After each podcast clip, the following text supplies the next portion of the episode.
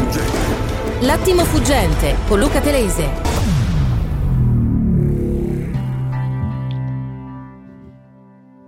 Uh, rieccoci.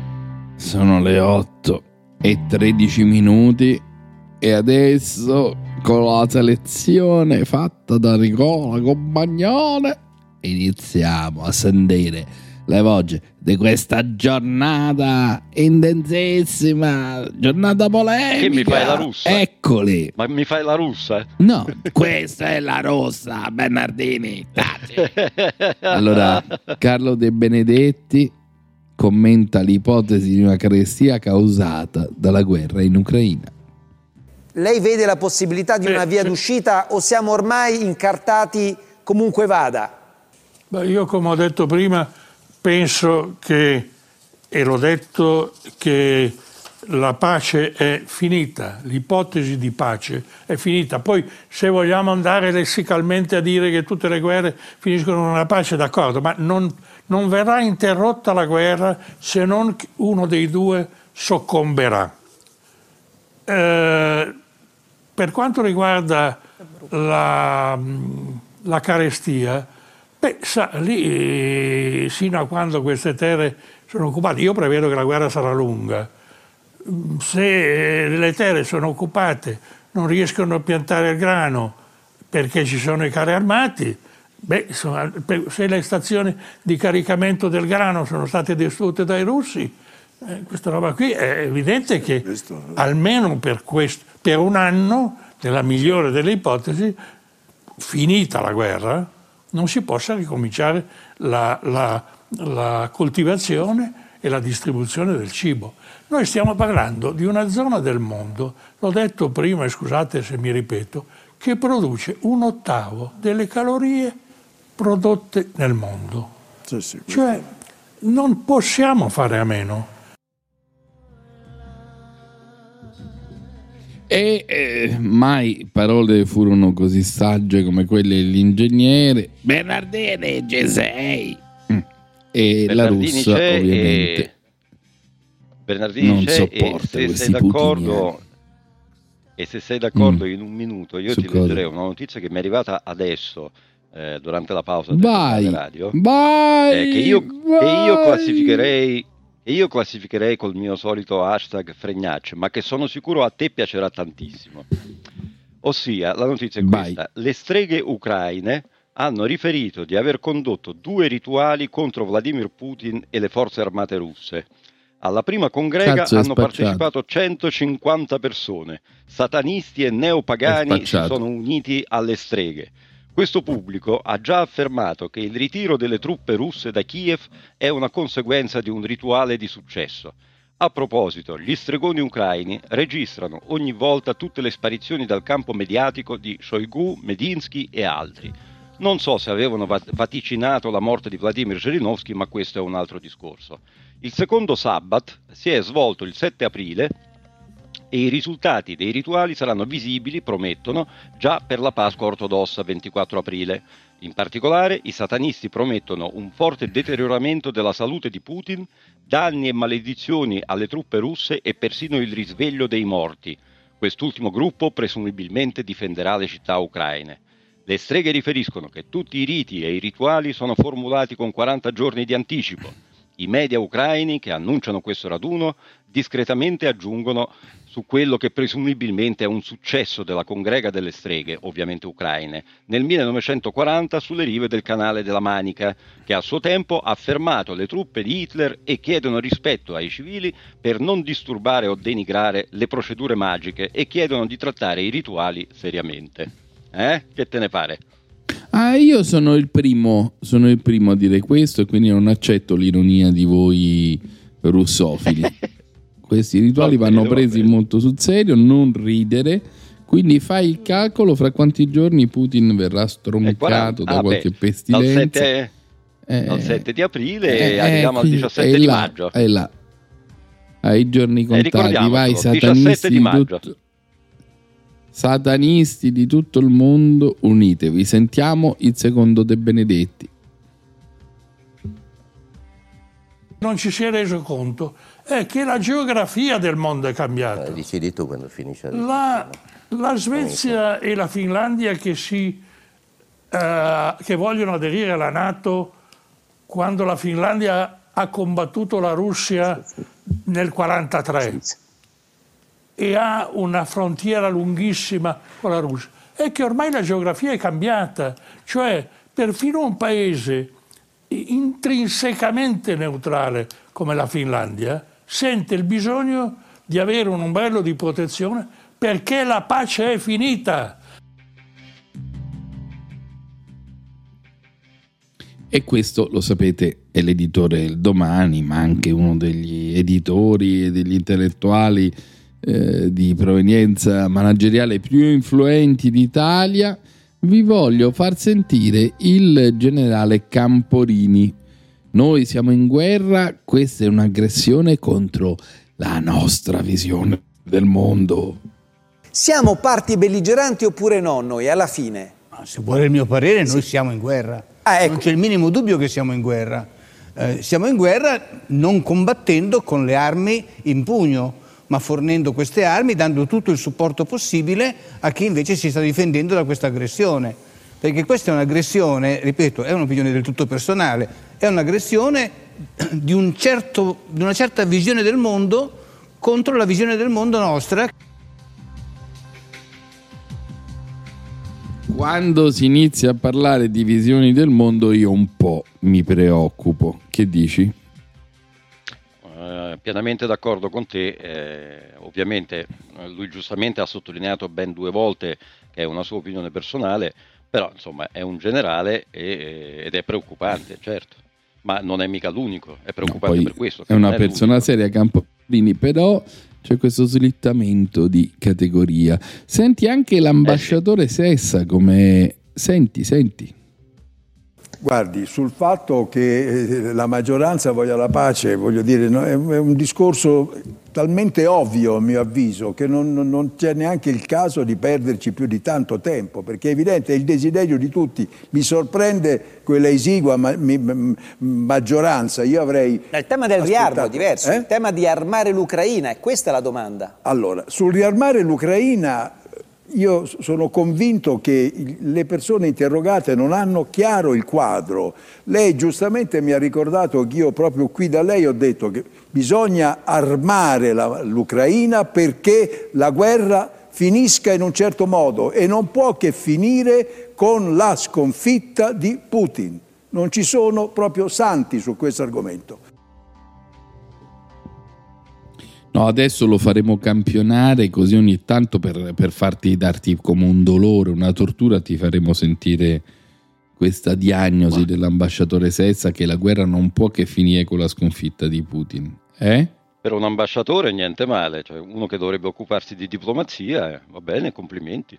E vabbè, ma perché non lo può dire? Non può fare valutazioni geopolitiche un ambasciatore, Come non, non ho capito, il pane suo. Può e come? Esattamente Deve. come io posso però dire che eh, un diplomatico dovrebbe abbassare i toni. Insomma, questa è la mia opinione personale. Adesso traduci, traduci Putin eh, che dice l'Europa non può sostituire il gas russo. И что здесь удивляет, так называемые партнеры из недружественных стран признают, что не могут обойтись без российских энергоресурсов, в том числе без природного газа, например. Его разумная замена для Европы сейчас просто отсутствует. Да, она возможна, но сейчас отсутствует. Все это понимают, свободных объемов на мировом рынке просто нет. А поставки из других стран, прежде всего из Соединенных Штатов, которые Vai, могут быть Marco, traduci, traduci. потребителям в разы. Beh, fondamentalmente l'hai eh, sintetizzato tu, diciamo l'unica differenza è questa che lui dice, la cosa che stupisce è appunto che eh, sono eh, le fonti eh, europee, cioè le cancellerie europee stesse, a dire che una sostituzione immediata eh, delle forniture di gas eh, eh, russo con forniture provenienti da, da altri paesi in- immediata non è possibile. Appunto, dice questo fondamentalmente, cioè fa riferimento a quello che dice l'Unione Europea, no- non è una sua dichiarazione. Certo, certo. Ma come parla Putin? Che accento ha? assolutamente nessuno, però ti ho già spiegato varie volte che qui non esistono i dialetti, quindi qualche inflessione No. la puoi trovare nel sud della Russia, Eh. ma solo qualche inflessione, non dialettale, eh, se no per il resto, cioè a Mosca si parla Cioè esattamente non come a si riconosce un moscovita da uno della No, Iacuzia. No, no. No, assolutamente Davvero? no. Da come parla, no.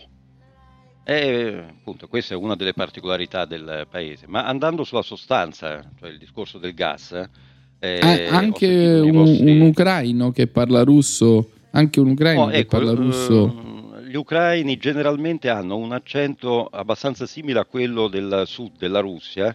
Fondamentalmente, guarda, l'unica cosa che cambia è che il suono G, no? cioè, eh, che ne so, della parola gonzo, no? Ecco, in eh, ucraino, ma anche in, eh, nel sud della Russia, diventa G, Nel sud. cioè un po' più strascicata, ma questa è l'unica differenza di pronuncia, insomma.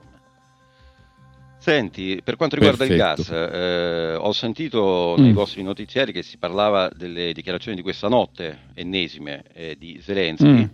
che eh, rimproverava, rimbrottava eh, l'Unione Europea, i paesi dell'Unione Europea, perché continuano ad acquistare gas eh, dalla Russia. Esatto. Eh, io, io vorrei ricordare che però anche l'Ucraina continua ad acquistare gas dalla Russia e soprattutto continua a prendere soldi dalla Russia per il fatto del gas di transito verso l'Unione Europea attraverso l'Ucraina. Eh, ma come? Prendi il gas dal nemico, eh, prendi i soldi dal nemico, eh, come funziona? Cioè, quantomeno dopo non puoi rimproverare l'Unione Europea se fanno altrettanto, no? Però sono disposti a rinunciarci, evidentemente. Questa l'abbiamo sentita Si quante chiedono di volte. chiudere le sue- volte. Sì, sì, no, no, no, vogliono che, che l'Unione Europea chiuda i rubinetti, ma loro si guardano bene dal chiudere i loro rubinetti, perché sennò non pigliano più una lira Allora- per il transito. Fra poco è con noi Franco Bechis, direttore del nuovo quotidiano economico, che ci spiega oggi nel suo titolo di prima pagina perché eh, vuole rinunciare Draghi al 110%. Ma prima sentiamo Borgonovo dritto e rovescio con un eh, clamoroso botta risposta con migliore di Italia Viva. Ma evidentemente eh, sarà aumentata la bolletta, ma le castronerie venno- vengono via gratis perché eh, ce Non si ampio- permetta di dire ampio, castronerie a me, eh, non dice- si permetta. No, eh, io non ho Non detto si a lei permetta. se ha la coda di paglia saranno Eh, no, non si permetta, non quindi faccia il furbo, Noi dobbiamo anche mettere insieme, no, ma non dobbiamo fare i furbi noi perché il prezzo del gas è aumentato in bolletta, ma il prezzo delle forniture di gas dalla Russia dall'inizio del conflitto è rimasto lo stesso perché ci sono dei contratti che vanno fino al 2035. Il prezzo del gas era già aumentato per noi in precedenza per una serie di questioni tecniche che riguardano il tipo di contratti che l'Unione Europea ha voluto cambiare. Quindi non è colpa della guerra se è aumentata la bolletta.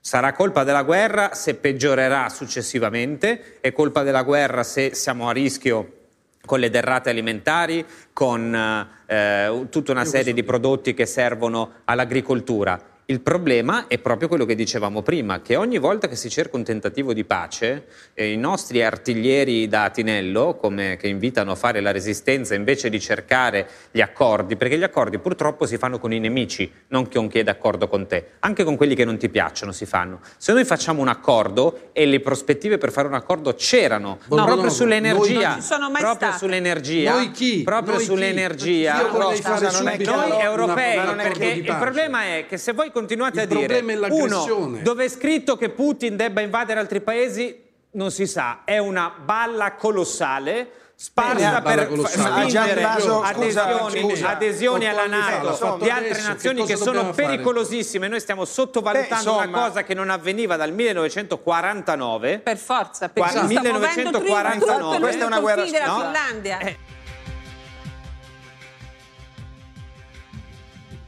Eh, hai visto come si combatte nei talk?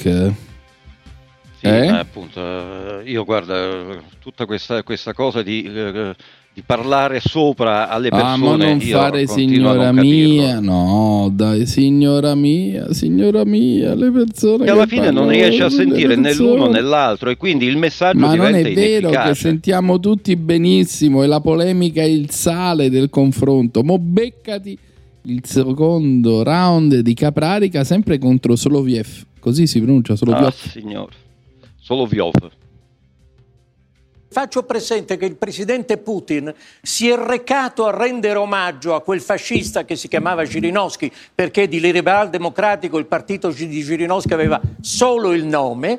Il presidente Putin si è recato a rendergli omaggio dicendo che la sua memoria resterà per sempre nel cuore dei russi. Quindi, come vede, sappiamo tutti e due benissimo, caro Salaviov, che Zhirinovsky era un burattino nelle mani del Cremlino prima di Yeltsin e poi di Putin. Quindi non ci racconti la favoletta che gli uomini che hanno ucciso Litvinenko non hanno nulla a che vedere con il potere russo. Eh, scudisciate. Va bene, abbiamo Vuoi- diritto anche vuoi un- noi però a distrarci un, un, po'. eh, commento sì? telegrafico? Sì, sì, sì, sì, sì. Eh, Caprarica, siccome non è stupido ed è anche uno molto bene informato, sa benissimo che Zhirinovsky tutto è stato, e tu sai che io non sono mai stato tenero con lui perché ne avevamo parlato qui in trasmissione, ma dargli del fascista significa veramente essere in malafede. Non è mai stato fascista e come abbia appiccicato al discorso su Zhirinovsky il discorso su Litvinenko, vabbè, questo rimane sulla sua coscienza. e coscienza addirittura, però vi dicevo dobbiamo bisogno di una boccata d'aria e ce la regala ancora Crozza con una nuova parodia di Zaya. Allora, eh, buonasera a tutti. Siamo collegati con Zaia. Allora, buonasera. eh, voglio darvi una notizia che farà incassare qualcuno. Ah, incassare. Nel senso non dell'arrabbiatura, Ah, ma questo. incassare nel senso di sgay. Ah, guadagnare, insomma, arricchire. e mi dico che notizia è Eh? Olimpiadi Invernali 2026 Eh, certo, che sarà- si terranno a Cortina Sarà un'occasione. insieme a il- Milano Sì? In qualità di stagista. No, non credo, dai, non faccio lo spiritoso. se ma no. Cortina no, che No, no, lo scenario tanto lo mette Sì, già ma- Milano che scenario ha il Vabbè. Duomo madonna. vabbè comunque È ragioniamoci sopra. Beh, questo evento dovrebbe essere una festa Esatto. naturalmente come al solito eh, che chi fa polemica Polemica, sono sì. quei a cui fa eh, schifo evidentemente la ricchezza No, vabbè, magari. is gay eh, come No. si dice Toldego è is gay Eh, vabbè ai va posti di lavoro Sì. quei che sono contro il cemento, contro i piloni al posto delle frontiere, Eh, certo. contro lo sbancamento della montagna qua di Eh, però hanno Ma ragione. noi l'ambiente, voglio dire una cosa. Sì. Allora, tutta la costruzione della- delle Olimpiadi 2020, noi Eh. le stiamo rispettando l'ambiente. Bene, bene, in che modo? Infatti la dinamite che usiamo è bio. Ah, beh, non andrebbe Ah, usata. se la volete. Vabbè. chiedete qui al dottor eh, a Sant'Andrea, Dov'è? che è Chi è? rigoroso, Eh. che l'ambiente lo vive nel profondo. Ah, eh, ecco, sì. dottore, se smette un attimo di bruciare il tappeto. No, non brucare perché bruca il tappeto. Ma come il dottore bruca il tappeto? Sono piante disegnate per sì, perché è bio. C'è un- c'è un- Hai talmente attaccato bio. all'ambiente che bruca Eh, il vero, tappeto. dico, bravo, così. Va bene. Legalo, mettiamo userò. Eh, Ok. sì. Eh, Dunque il fatto è che qualcuno non si rende conto che a Cortina Eh? costruiremmo Sì. la nuova pista da bob. Eh, lo so, c'è un po' di polemica. che era il quello. vero sogno dei Eiffel, Ma quale? Quello della Torre di ma Parigi? che poverino ha dovuto accontentarsi di una torre. Ah, certo. Perché all'epoca il presidente della regione Francia Non era una regione. non era visionario come il sottoscritto. Ah, ho capito, Vabbè, va bene. ragione, ragione, ragione, so, per- Ragioniamoci Ma poi io sopra, non sì. capisco chi storse il naso. Sì. Perché mi dico, per qualche migliaio di ettari quadrati di ferro e cemento, beh, quando in Italia il Bob Eh. appassiona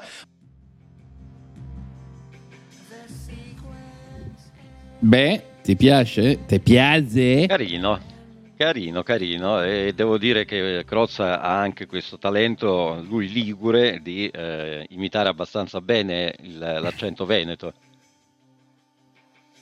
Bene, ci fermiamo, ma restate inchiodati lì perché poi parliamo subito degli ultimi provvedimenti economici sul tappeto e di come balla il più bonus dei bonus. A fra poco!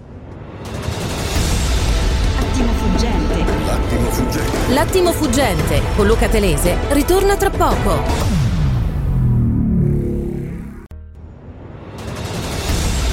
Attimo fuggente. L'attimo fuggente. L'attimo fuggente con Luca Telese.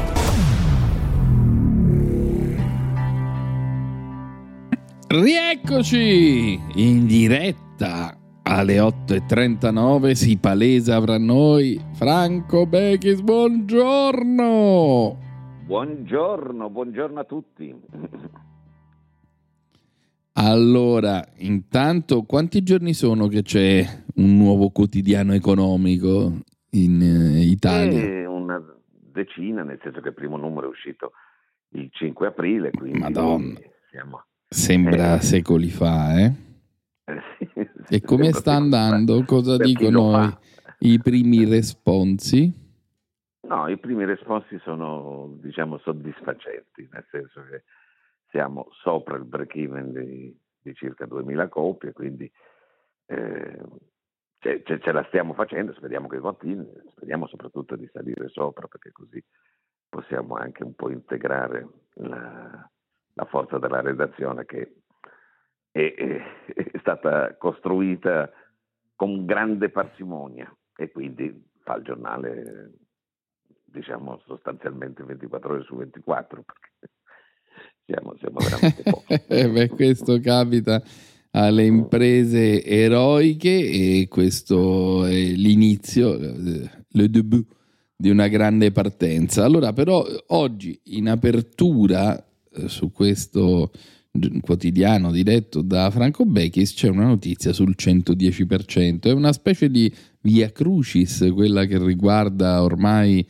da mesi, si sa che questo, come scrivi anche tu, che questo bonus non piace a Draghi, c'è stato un tiro e molla, lo volevano chiudere, poi l'hanno ricorretto, insomma, qual è la verità sul 110%?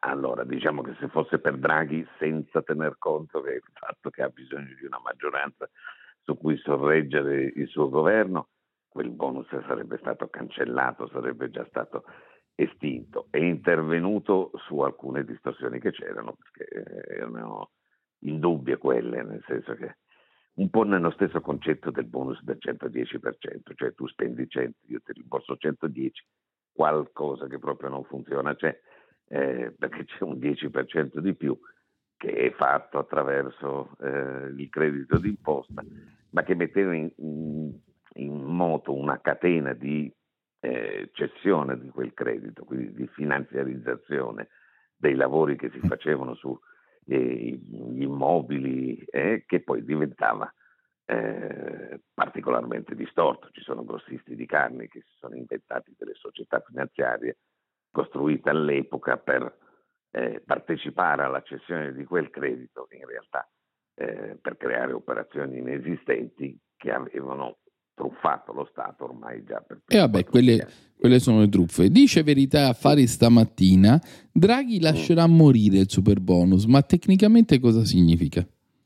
Qual è la Significa strada? che- allora, che cosa succede? Che gran parte ha ristretto il campo di chi poteva fare quella cessione eh, di credito d'imposta. Sostanzialmente rimane la, la rete bancaria e finanziaria, però eh, le, le banche dicono, sai, finché c'è il tetto del credito d'imposta, che deve essere compensato anche alle tasse che io pago, eh, posso farlo. A un certo punto tutte le piccole il, il loro tetto e quindi si fermano e non accettano più eh, l'operazione sul 110%, adesso anche le due più grandi, Unicredit e Intesa San Paolo, hanno detto siamo vicini al nostro tetto, quindi fra poco non li accetteremo più nemmeno noi se non si fanno delle modifiche normative. Le modifiche normative servono a due cose. Uno, o aumentare, spalmare negli anni quel credito d'imposta in maniera che io possa recuperarmelo in dieci anni e quindi posso accettarne di più perché lo spalmo sui vari bilanci, sulle tasse che devo pagare eh, anno per anno, oppure allargare di nuovo la platea che si era ristretta perché diciamo, aveva- era stata particolarmente perforata eh, dalle truffe la, eh, la rete delle poste e quindi sostanzialmente poi era stata esclusa dal, da questa cessione eh, del credito d'imposta. Secondo Draghi, Vabbè, quindi praticamente sono le ultime cartucce. no? eh, sono Sì, praticamente le ultime cartucce. Lui sostiene anche che in questo momento è più dannoso eh, che, che utile perché provoca un aumento, siccome la domanda è superiore all'offerta, provoca un aumento dei prezzi delle materie prime che è già condizionato eh, dalla crisi eh, della guerra eh, dell'Ucraina e quindi dalla scarsità delle materie prime che servono e provoca inflazione ulteriore eh, che, che è già un problema grosso eh, per gli italiani. Quindi eh, lui si opporrà come governo a tutte le proposte di modifica che ci saranno per venire incontro alle richieste delle banche e quindi sostanzialmente è uno strumento che si avvia a- alla sua chiusura. In legge di bilancio non verrà prorogato come chiedevano al Movimento 5 Stelle, che poi è stato l'ideatore col governo Conte di, E, e gli di altri bonus. bonus sono a rischio ugualmente? Cioè quello sul 50%, Allora, la ce n'è altri? Allora, no, ce ne sono altri che non hanno questi, queste controindicazioni, cioè, su cui non c'è poi la finanziarizzazione e la cessione ehm, dei crediti del bonus, quindi l'osservazione di Draghi con, con quelli non vengono, c'è un'osservazione di base, eh, però eh, quelle filosofie diciamo, di questo governo che tanto ha finito la sua epoca, perché, perché poi eh, arriverà la legge di bilancio e poi eh, è finita la corsa di Draghi.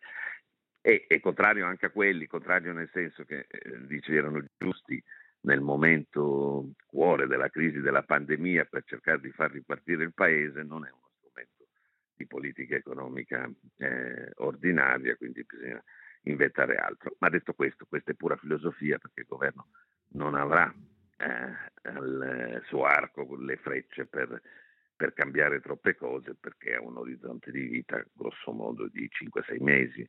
Cioè, se arriva la legge di bilancio poi ha finito il suo percorso perché comunque prima o poi eh, la legislatura finisce anche naturale e a, e a febbraio si vota, quindi sostanzialmente con il 2023 non, non c'è più l'attività di governo. Oh, l'altro punto, Mm. certo, l'altro punto critico su cui si sta discutendo adesso ovviamente è la riforma del catasto, no?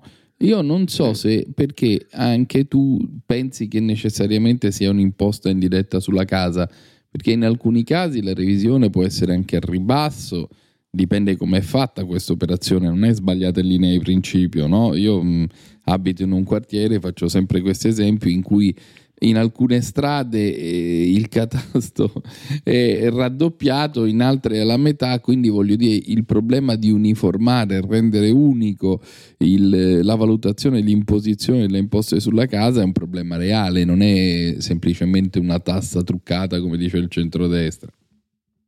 Ma allora, di, di per sé non è una tassa truccata, però ehm, se uno vuol fare, cioè, diciamo, non regge la spiegazione del governo. Il governo dice voglio avere un eh, quadro chiaro del valore degli immobili in Italia, non c'è una norma che faccia scattare eh, maggiore Giusto tassazione eh, su quello, bisognerebbe farla, non avendola fatta, eh, ehm, fiscalmente neutro. Questo è vero fino in parte, innanzitutto perché se la fai comunque dai il piatto già fatto a, a chi vuole eh, approfittarne eh, subito dopo di te, ma non è manco così troppo vero. Uno, questa operazione è già stata fatta dal punto di vista virtuale da Attilio Befera, che era il eh, direttore dell'Agenzia delle Entrate qualche anno fa, sul centro di Roma, sul centro di Milano, e fecero degli sconquassi facendo quella rivalutazione, perché non teneva presente dello stato d'uso degli immobili.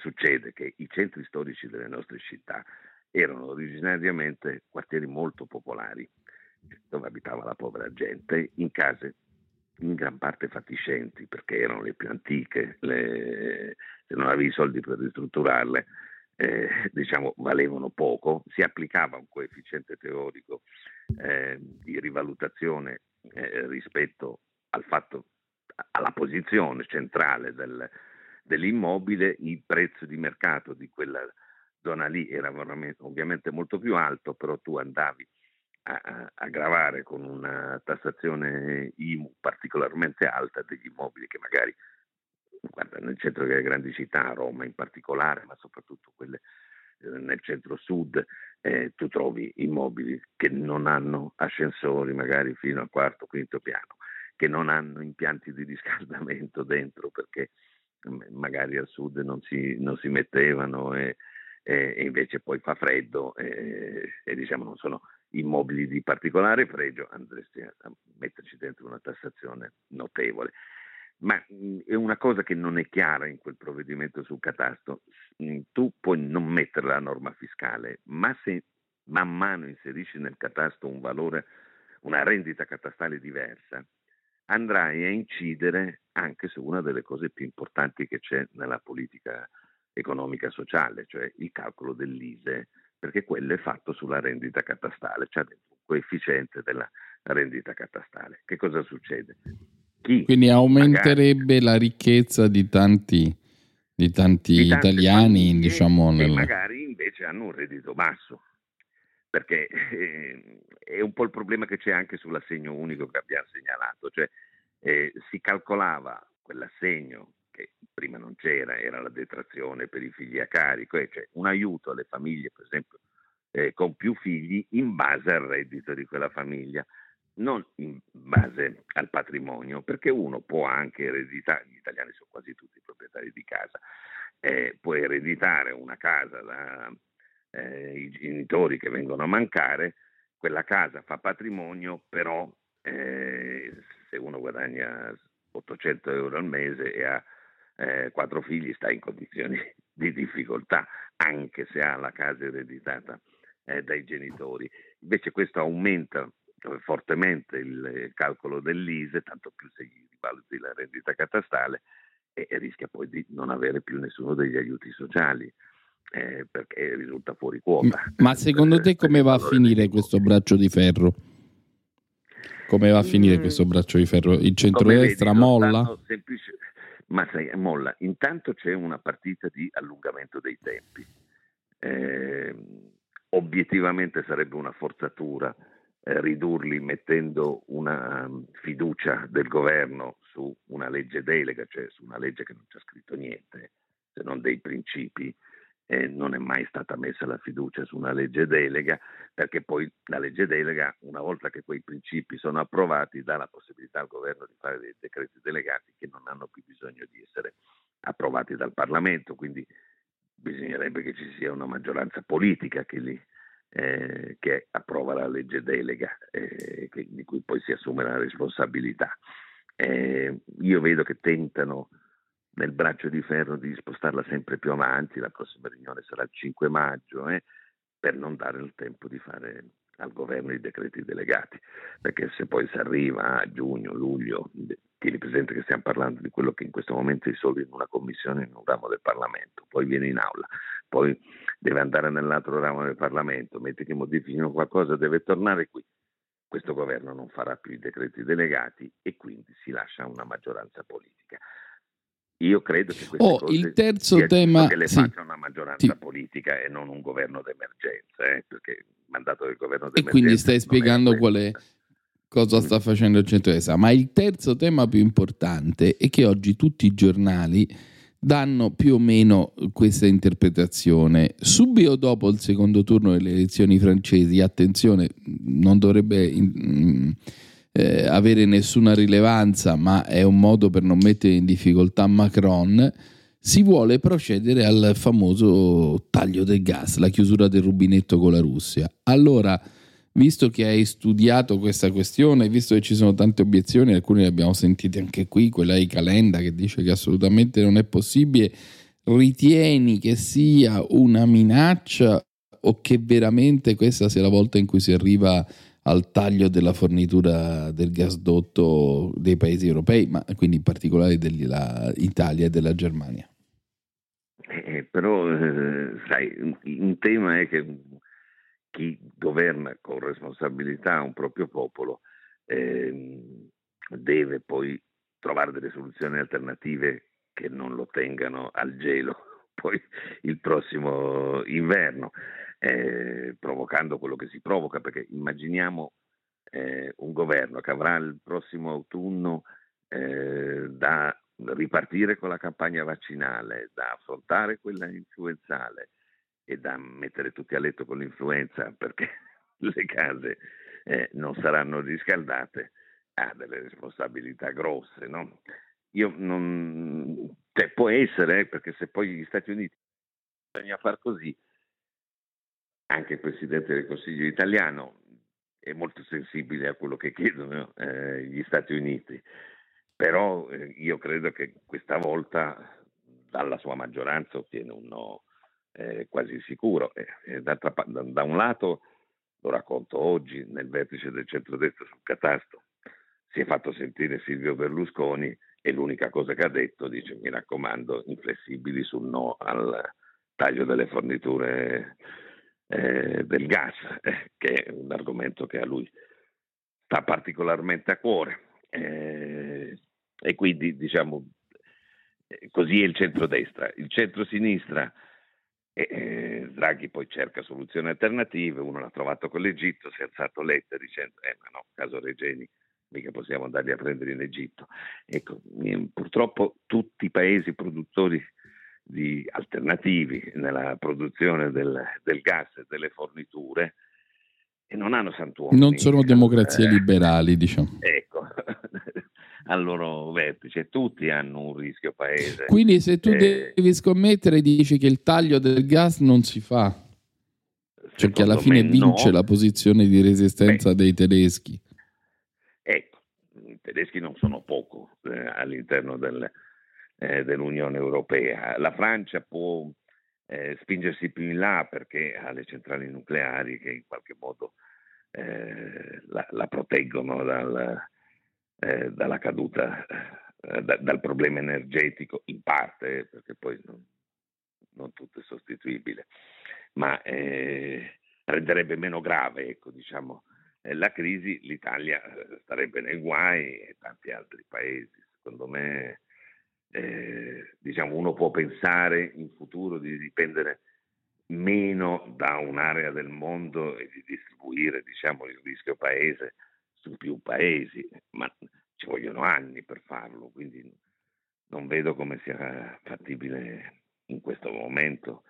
Eh, non lo so, è perché diciamo sui mercati si ha molto impressionato il discorso di Zelensky di ieri che ha attaccato eh, duramente eh, la Germania facendo la questione etica eh, su questo e Zelensky ormai è molto influente, parla in videoconferenza a tutti i parlamenti nazionali, li emoziona, li, li sa eh, indirizzare e quindi c'è, c'è, un rischio Zelensky su questa eh, decisione. Però sai, l'opinione pubblica una volta che eh, tu hai la certezza di lasciare al caldo quest'estate, ma vabbè, quello è più sopportabile, ma al freddo il prossimo inverno eh, tutti i propri eh, cittadini abbia grande simpatia per l'idea. È bello, eh sì, e hai anche intuito questo legame possibile eh. con la pandemia. Allora, grazie. Grazie a Franco Bechis, la sua verità finanziaria eh, tutti i giorni in edicola. Buongiorno, buon lavoro e noi ci trastulliamo con i Simple Minds.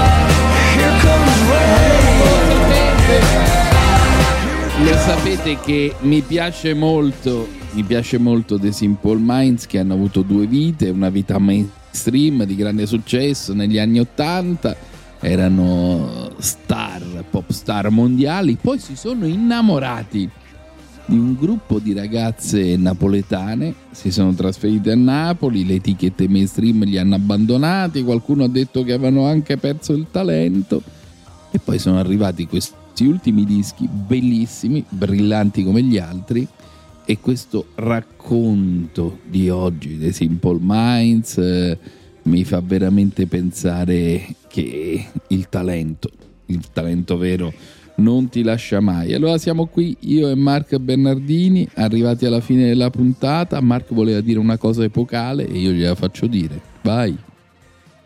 Smentisco fermamente di voler dire una cosa epocale, però ti do una Ah, notiziola, non vuoi dire una quasi cosa di epocale? sport, Eh. quasi di sport, se non fosse comunque legata al discorso della guerra, ossia che un ragazzino, in realtà degli under 21 della Dinamo di Kiev, è stato licenziato in Mhm. tronco dalla, dalla squadra perché hanno scoperto che suo padre è un funzionario del governo della Repubblica Popolare di Lugansk.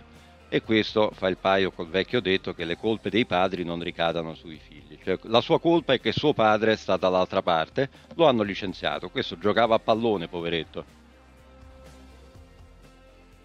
Beh, eh, sicuramente è una cosa brutta e noi, eh, salutando anche Sofia Ventura che oggi ci ha fatto ridere con la sua polemica contro il grande Gianni Rodari, incolpevole su qualunque guerra di questo millennio perché se non altro è nato nel 1980, voglio dirvi È che... morto nel 1980. Eh, io che ho detto? Hai detto che è nato, Sì, sì, è nato nel e ci ha lasciato. 1920 ed è morto No, nel no, no, 1980. ci ha lasciato, no, ci ha lasciato, no, è stato un lapsus nel 1980 Sì, sì, sì, no, da bambino. avevo capito. Avevo, avevo avuto la fortuna di vederlo, di conoscerlo, di sentire le sue filastrocche che erano a livello della quinta elementare, perché questo era il loro obiettivo, la grande letteratura per ragazzi, ma è un livello che molti oggi purtroppo non raggiungono. E allora do la parola a Vicky Mangone, vi salutiamo, vi diamo appuntamento domani, sapete che dovete stare inchiodati perché arriva Guida Bardi, epocale Guida Bardi e ci sarà come sempre il nostro rito del meglio e del peggio. A domani, ciao! L'attimo fuggente. L'attimo fuggente. L'attimo fuggente con Luca Telesi.